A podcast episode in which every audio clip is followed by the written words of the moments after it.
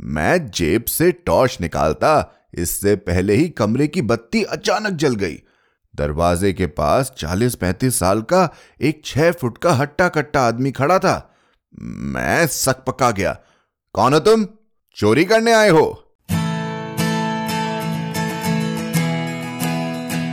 आप सुन रहे हैं कहानी जानी अनजानी, पीयूष अग्रवाल के साथ। चलिए, आज की कहानी का सफ़र शुरू करते हैं।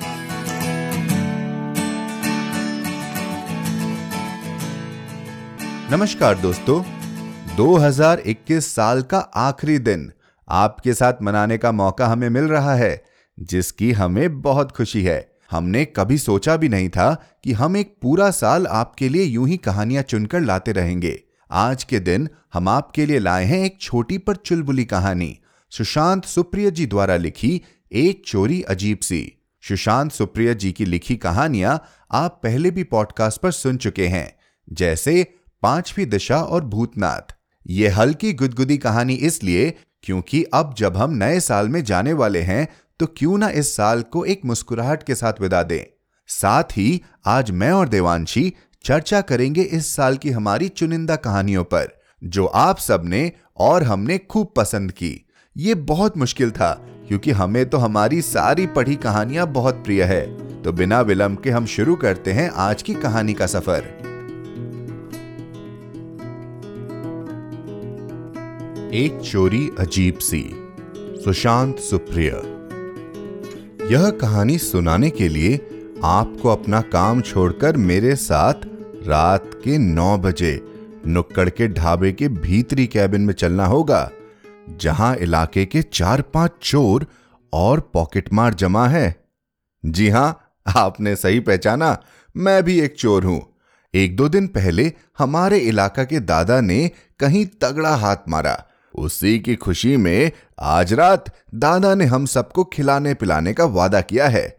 दादा चोर ज़रूर है, लेकिन है दरिया दिल आदमी। अपनी खोली से निकलकर खुली नाली वाली बदबू भरी तंग गली से होता हुआ मैं नुक्कड़ के ढाबे पर पहुँचता हूँ। बाहर बेंच और मेज पर मजदूर और रिक्शे वाले खाना खा रहे हैं। उनके बीच से होता हुआ मैं ढाबे के भीतरी कैबिन तक पहुँचता हूँ। भीतर से ठहाकों की आवाज़ आ रही है। ज़रूर दादा अपना कोई किस्सा सुना रहा होगा। दादा इस धंधे में बरसों से हैं। उसके पास किस्से कहानियों का खजाना है। मैं कैबिन का दरवाज़ा खोलकर भीतर पहुँचता हूँ। आ, आजा राजू, तू भी आजा। कहाँ रह गया था? दादा सिगरेट का गहरा कश लेकर धुआँ ऊपर की ओर छोड़ता हुआ कहता है, पम्मा, काले, छोटू और मुच्छड़ सब जमा है। मेज पर दारू की बोतल खुली है, प्लेट में कुछ नमकीन पड़ा है, बगल में ताश के पत्ते बिखरे हुए हैं सबके हाथों में गिलास है, कुछ भरे हुए, कुछ आधा खाली। मैं दादा को सलाम करके कोने वाली खाली स्टूल पर बैठ जाता हूँ। दादा की आँखें सुर्ख हो गई हैं। ले तू भी ले। दादा कहता है, मैं भी गिलास में दारू डालकर गला तर करता हूँ। मज़ा आता है। दादा, अब कुछ सुनाओ। अब तो राजू भी आ गया है। प्लेट में से नमकीन उठाकर पम्मा कहता है, दादा सिगरेट का एक गहरा कश लेकर मुस्कुराते हैं। फिर उसकी आँखें दूर कहीं खो जाती है। लो, सुनो, बात तब की है जब मैं पंद्रह सोलह साल का था। इस पेशे में नया नया आया था। एक ही घूट में ग्लास की बची हुई दारू पीकर दादा बोलना शुरू करता है। उसकी आँखें अतीत की किसी कंदरा में से हमारे लिए कुछ उठा लाई है। लीजिए, अब दादा की आवाज़ में ही उसकी कहानी सुनिए। एक बार मैं किसी घर में चोरी के इरादे से घुसा। रात का एक बज रहा था। अमावस की रात थी। चारों ओर झिंगुर बोल रहे थे। पूरा घर धूप अंधेरे में डूबा था। मैंने बरामदा पार किया और दरवाजे तक पहुँचा। जरा सा धक्का देते ही दरवाज़ा खुल गया और मैंने खुद को कमरे के भीतर पाया। अंधेरे में कुछ भी नहीं सूझ रहा था। मैं जेब से टॉर्च निकालता, इससे पहले ही कमरे की बत्ती अचानक जल गई। दरवाजे के पास चालीस पैंतीस साल का एक छह फुट का हट्टा कट्टा आदमी खड़ा था। मैं सक पका गया। कौन हो तुम? चोरी करने आए हो? रोबीली आवाज़ में उसने पूछा, मैं इस पेशे में नया नया आया था, कुछ समझ नहीं पा रहा था कि क्या करूँ. साहब, गलती हो गई अब मुझे जाने दीजिए. मेरे मुँह से निकला सच सच बता, चोरी करने आया है ना? उस आदमी ने कड़कती आवाज़ में फिर पूछा, मुझे काटो तो खून नहीं, और कुछ नहीं सूझा तो फिर बोला साहब गलती हो गई, माफ़ कर दीजिए, जाने दीजिए। लेकिन उस आदमी ने डपट कर मुझे कहा, चोरी करने आया है ना तो चोरी करके जा। यह सुनकर मैंने उसकी ओर हैरानी से देखा। कहीं वह पागल तो नहीं? देखने से तो ऐसा नहीं लग रहा था। यह आप क्या कह रहे हैं साहब? गरीब आदमी से मज़ाक मत कीजिए, मुझे जाने दीजिए। मैं बोला, साले, चोरी नहीं की तो बहुत मारूँगा और पकड़कर पुलिस के हवाले कर दूँगा। एक एक शब्द पर ज़ोर देते हुए उसने कहा मैं हैरान सा कमरे के बीचों बीच खड़ा था। दिमाग काम नहीं कर रहा था। कुछ समझ नहीं आ रहा था कि क्या हो रहा है। अब, अब मुझे जाने दीजिए साहब माफ़ कर दीजिए। मैंने एक बार फिर कोशिश की। तुझे समझ नहीं आ रहा। मैं क्या कह रहा हूँ? तू चोरी करने आया है ना? तो जो भी चीज़ तुझे पसंद है चुरा और चला जा। आदमी अपनी बात पर अड़ा रहा। कहीं ये खुद भी कोई चोर तो नहीं? हो सकता है यह मकान इसका हो ही नहीं। मेरे दिमाग में कौंधा। पर जिस हक से यह मुझे यहाँ चोरी करने के लिए कह रहा है, उससे तो लगता है कि यही इस घर का मालिक है। मुझे क्या है? मैंने सोचा, जब यह इतनी इज़्ज़त कर रहा है तो कुछ उठाकर यहाँ से खिसक लेता हूँ। कहीं इसका इरादा बदल गया और इसने पुलिस बुला ली तो? मैंने कमरे में इधर उधर निगाह दौड़ाई। मेज पर एक सुनहरा लाइटर पड़ा था। मैंने उस आदमी की ओर देखा। उसने ऐसा जताया जैसे उसे लाइटर चुराए जाने पर कोई ऐतराज नहीं हो। मैंने लपक कर लाइटर उठाया और जेब में डाल लिया। वह दरवाजे से हटकर कमरे के बीचों बीच आ गया और मैं खिसकता हुआ दरवाजे तक पहुँच गया। जो कुछ हो रहा था उस पर मुझे अब भी यकीन नहीं आ रहा था। दरवाजे पर पहुंचकर मुझसे रहा नहीं गया और आखिर मैंने उस आदमी से पूछ ही लिया। साहब, एक बात तो बताइए, अगर लोग किसी चोर को पकड़ते हैं तो उसे मारते पीटते हैं, शोर मचाते हैं, पुलिस को बुलाते हैं, पर आप पहले आदमी होंगे जो अपने ही घर में चोर को चोरी करने के लिए कह रहे हैं। यह बात कुछ समझ नहीं आई।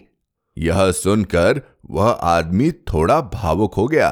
कहने लगा, तुम नहीं जानते, पिछले बीस सालों से मैंने अपने खून पसने की गाड़ी कमाई से घर की एक एक कीमती चीज़ खरीदी है। Fridge, TV, sofa, dining table सब। मैंने इस घर के लिए अपनी बीवी के लिए क्या नहीं किया? लेकिन वह है कि रात दिन मेरे हर काम में खोट निकालती रहती है। उसकी बातें सुन सुनकर मेरे कान पक गए हैं। दिन रात कहती रहती है, इस चीज़ में यह खराबी है, यह सामान तुम घटिया उठा लाए हो। तुम्हें सामान खरीदना आता ही नहीं, तुम किसी लायक हो ही नहीं। बेकार सामान उठा लाते हो, ऐसे कबाड़ को तो कोई चोर भी नहीं चुराएगा। यह सुनते ही सारी बात मेरी समझ में आ गई। मैं मुस्कुराया और उस आदमी को कमरे के बीचों बीच खड़ा छोड़कर मैं धीरे से मकान से बाहर खिसक लिया। रास्ते में देर तक मैं हंसता रहा। यह कहकर दादा ने ठहाका लगाया और कुर्ते की जेब से एक लाइटर निकालकर मेज पर रख दिया। पम्मा काले छोटू और मुच्छड़ एक आवाज़ में बोले क्या क्या, क्या ये वही लाइटर है दादा? दादा ने मुस्कुराकर हाँ में सिर हिलाया। मेज से लाइटर उठाकर मैंने उसे उल्टा पलटा। उसका सुनहरा रंग अब फीका पड़ चुका था। मैंने जेब से सिगरेट निकालकर लाइटर की मदद से सुलगा ली। लाइटर अब भी काम कर रहा था।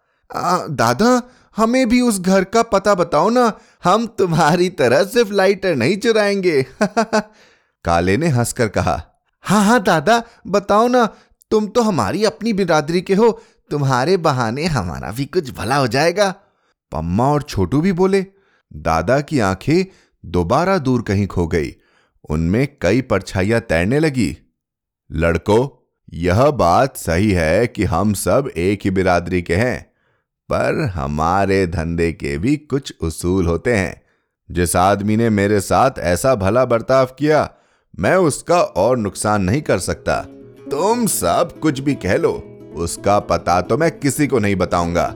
दादा ने एक एक शब्द पर बल देते हुए कहा। और हम सब एक दूसरे का मुँह देखने लगे।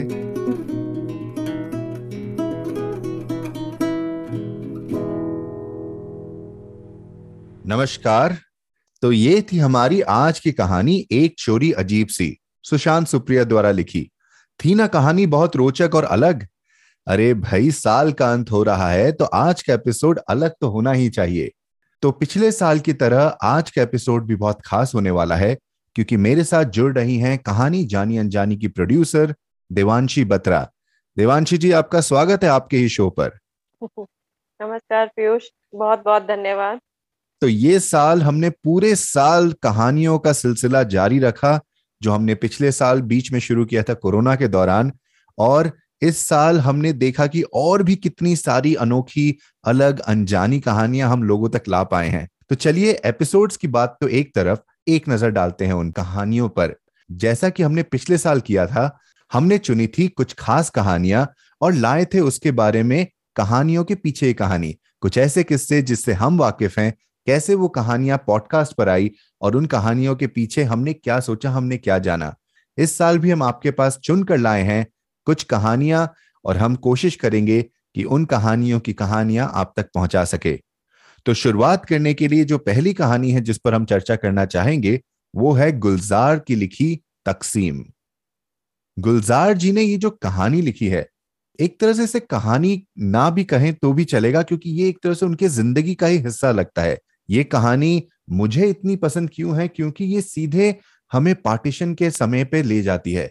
हमें भारत के विभाजन का एक ऐसा रूप दिखाती है जो हमने कल्पना भी नहीं की होगी। कि भाई उस विभाजन से कितने परिवार टूटे, कितने लोग पीछे छूटे।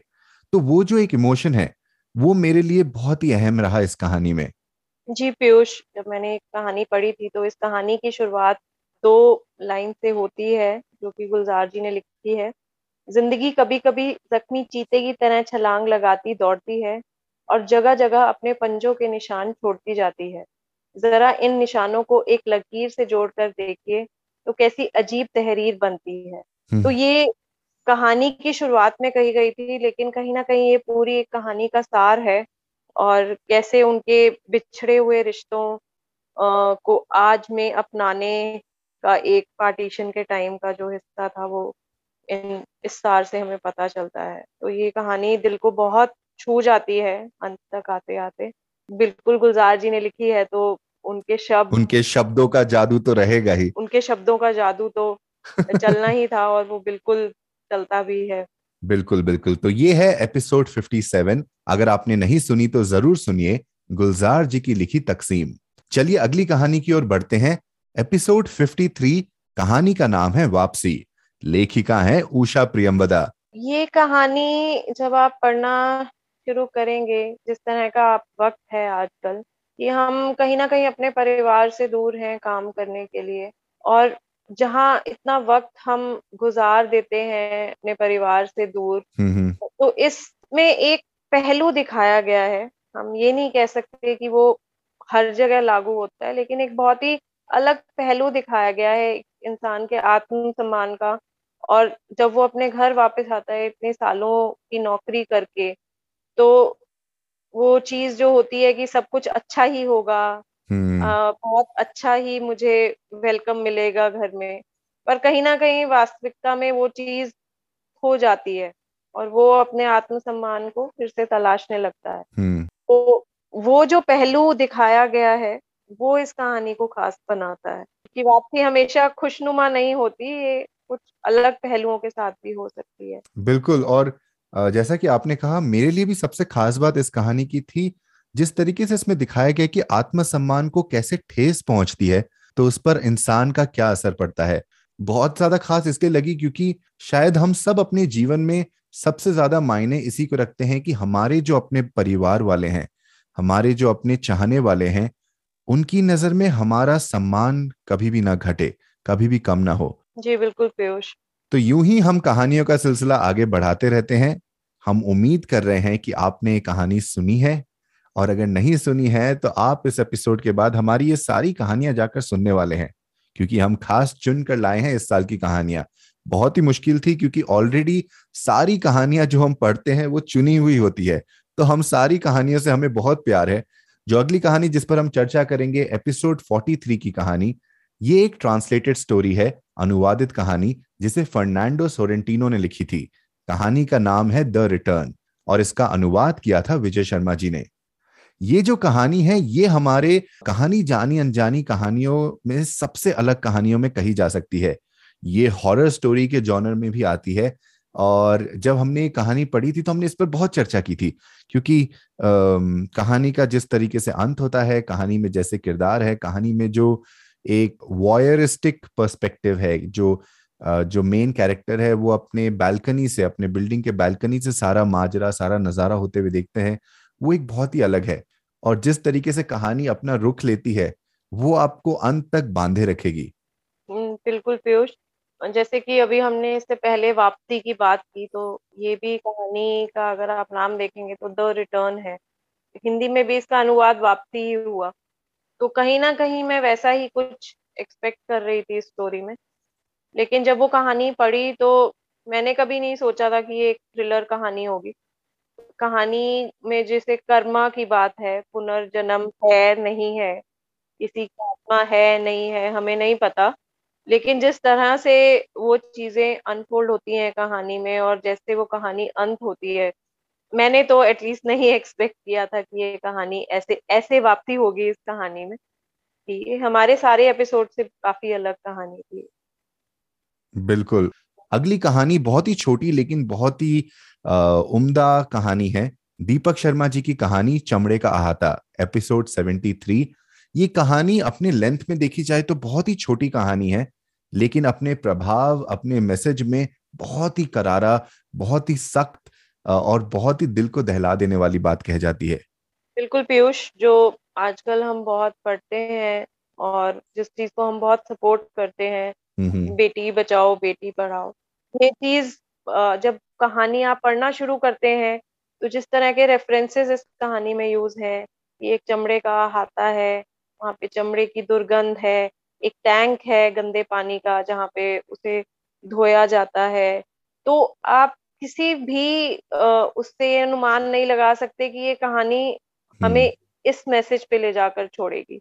और उसमें कौन सी चीज़ किस चीज़ को रेफर कर रही है वो आप बिल्कुल कहानी के अंत में ही समझ पाएँगे कि लेखक इसमें क्या कहना चाह रहा है।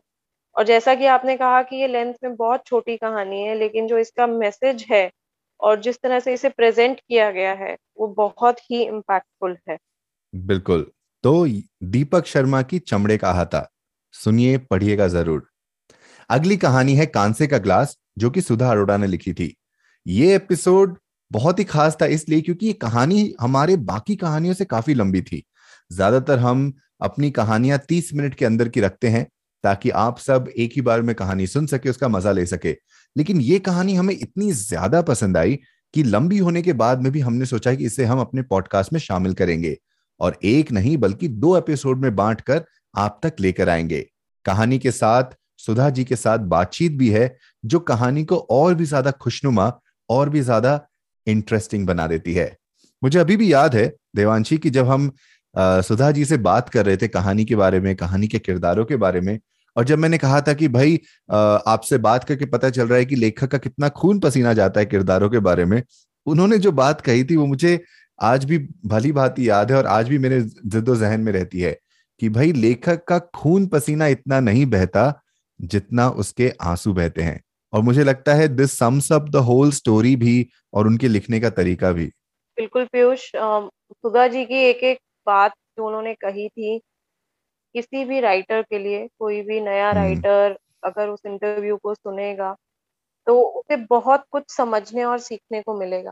क्योंकि उन्होंने हर एक बात को इतनी गहराई से समझाया है हमें कि किस तरह ये खासकर ये कहानी कांसी का गिलास जब हमने उन्हें अप्रोच किया इस कहानी के लिए और हमने उन्हें बोला कि हम आपकी ये कहानी पढ़ना चाहते हैं तो उनका सबसे पहला सवाल यही था कि आपने ये कहानी ढूंढी कहाँ से? आ, कि आपको यही कहानी क्यों पसंद आई? क्योंकि उनकी और भी बहुत सी कहानियाँ हैं जो बहुत ही प्रचलित हैं बहुत ही पॉपुलर हैं और उनपे सीरियल्स भी बन चुके हैं। बट उनका ये कहना था कि आज तक मुझे इस कहानी के लिए किसी ने अप्रोच नहीं किया है। तो आप लोगों ने कहाँ से ढूंढ के और क्यों इस कहानी को जो है चुना है? लेकिन इस कहानी को सुनने के बाद आप लोग भी जब आप लोगों ने सुना होगा या अभी जिसने नहीं सुना है वो सुनेंगे। तो एक जनरेशन्स को बताती हुई कहानी है। एक बहुत ही सिंपल सी कन्वर्सेशन है एक दादी और एक पोती के बीच में और एक गिलास की रेफरेंस से वो सारे रिश्तों को समझा देती है। सारे रिश्तों की उधेड़ बुन को समझा देती है।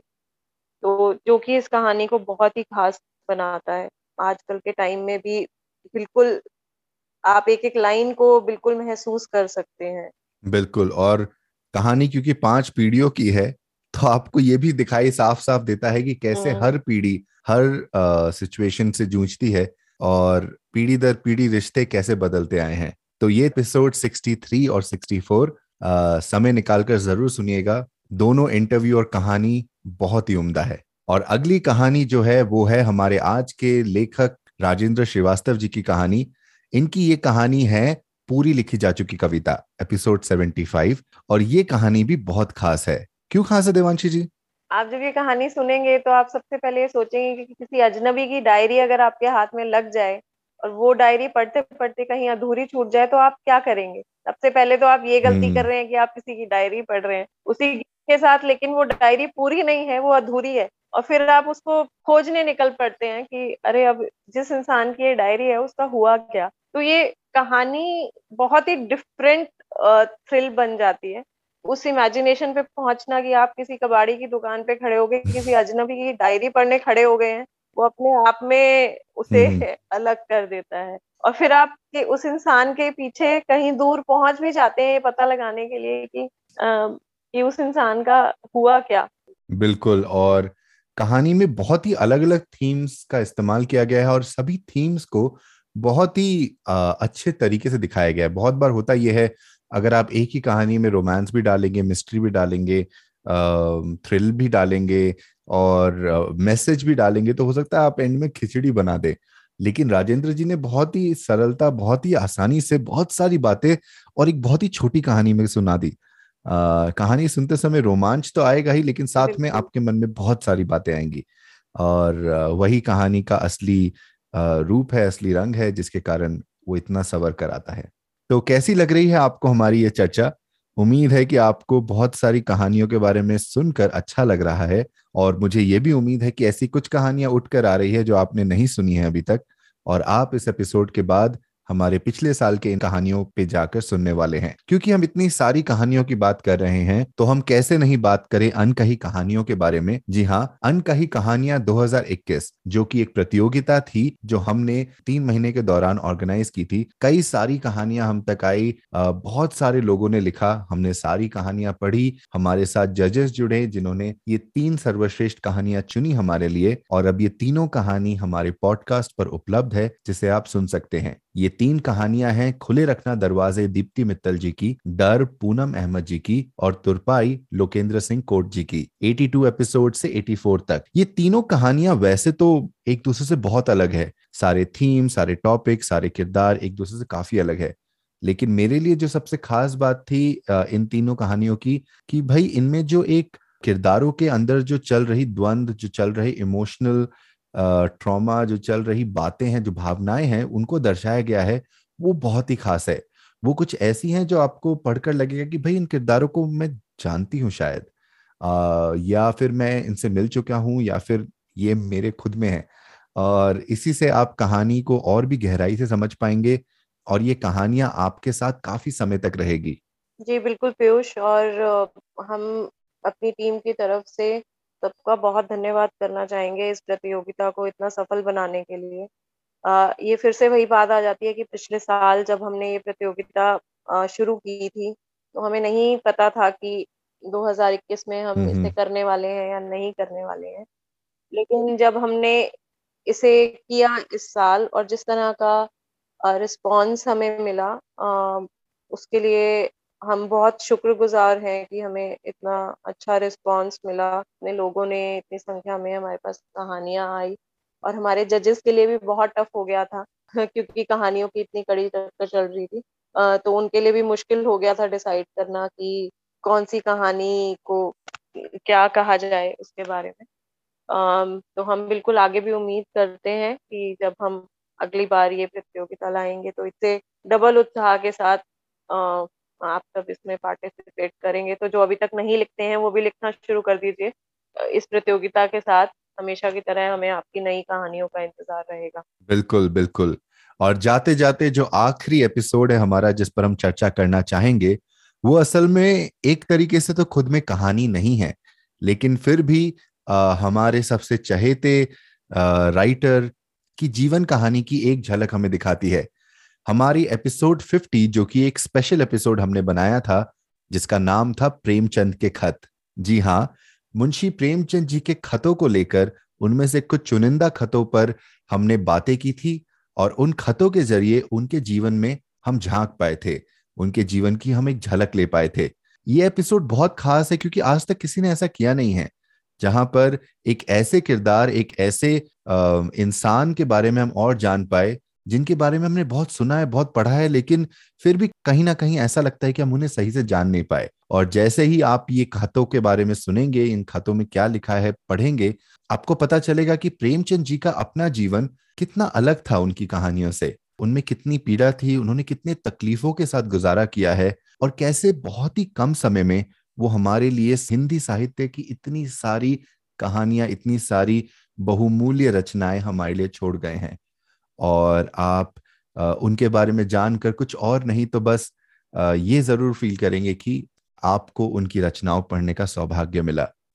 जी, बिल्कुल पीयूष। और जैसे कि प्रेमचंद जी की कहानियाँ हम अपने शो में लाते ही रहते हैं और उनकी एक कहानी हमने एपिसोड नंबर 66 में पढ़ी थी, इस्तीफा, जो जो हमें उनकी बाकी कहानियों से बहुत ही अलग लगी थी। उसमें भी एक आत्मसम्मान की बात थी और जो एक आदमी है वो जूझ रहा है अपने आत्मसम्मान और अपनी जीविका जो उसे बनानी है उसके बीच तो वो भी बहुत खूबसूरत कहानी थी जो हमने प्रेमचंद जी की लाई। और भी बहुत सारी कहानियाँ हैं जो हम दर्शकों की डिमांड पे प्रेमचंद जी की कहानियाँ पढ़ते रहते हैं और आगे भी पढ़ते रहेंगे।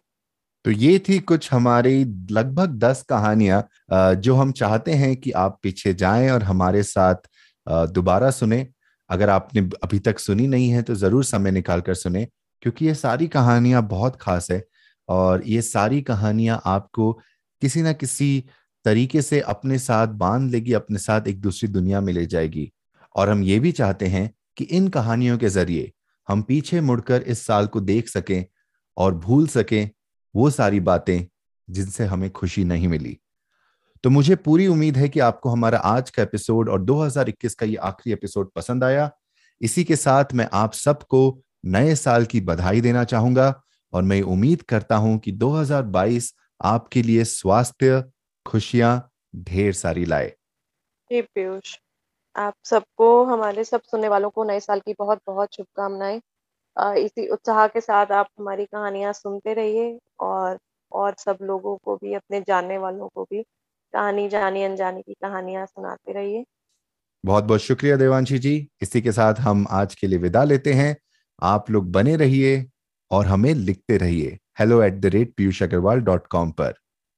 आप जिस भी ऐप पर यह पॉडकास्ट सुन रहे हैं, हमें सब्सक्राइब या फॉलो करना ना भूलें। हर शुक्रवार आप तक नई कहानियाँ लाने का श्रेय। मैं अपनी टीम को देना चाहूँगा। आज के एपिसोड की प्रोड्यूसर हैं देवांशी बत्रा। आप सुन रहे थे कहानी जानी अनजानी, पीयूष अग्रवाल के साथ, जो कि इंडी पॉडकास्टर की एक पेशकश है। तो हम आपसे मिलते रहेंगे हर शुक्रवार। तब तक के लिए अपना ध्यान रखिए, स्वस्थ रहिए और मुस्कुराते रहिए।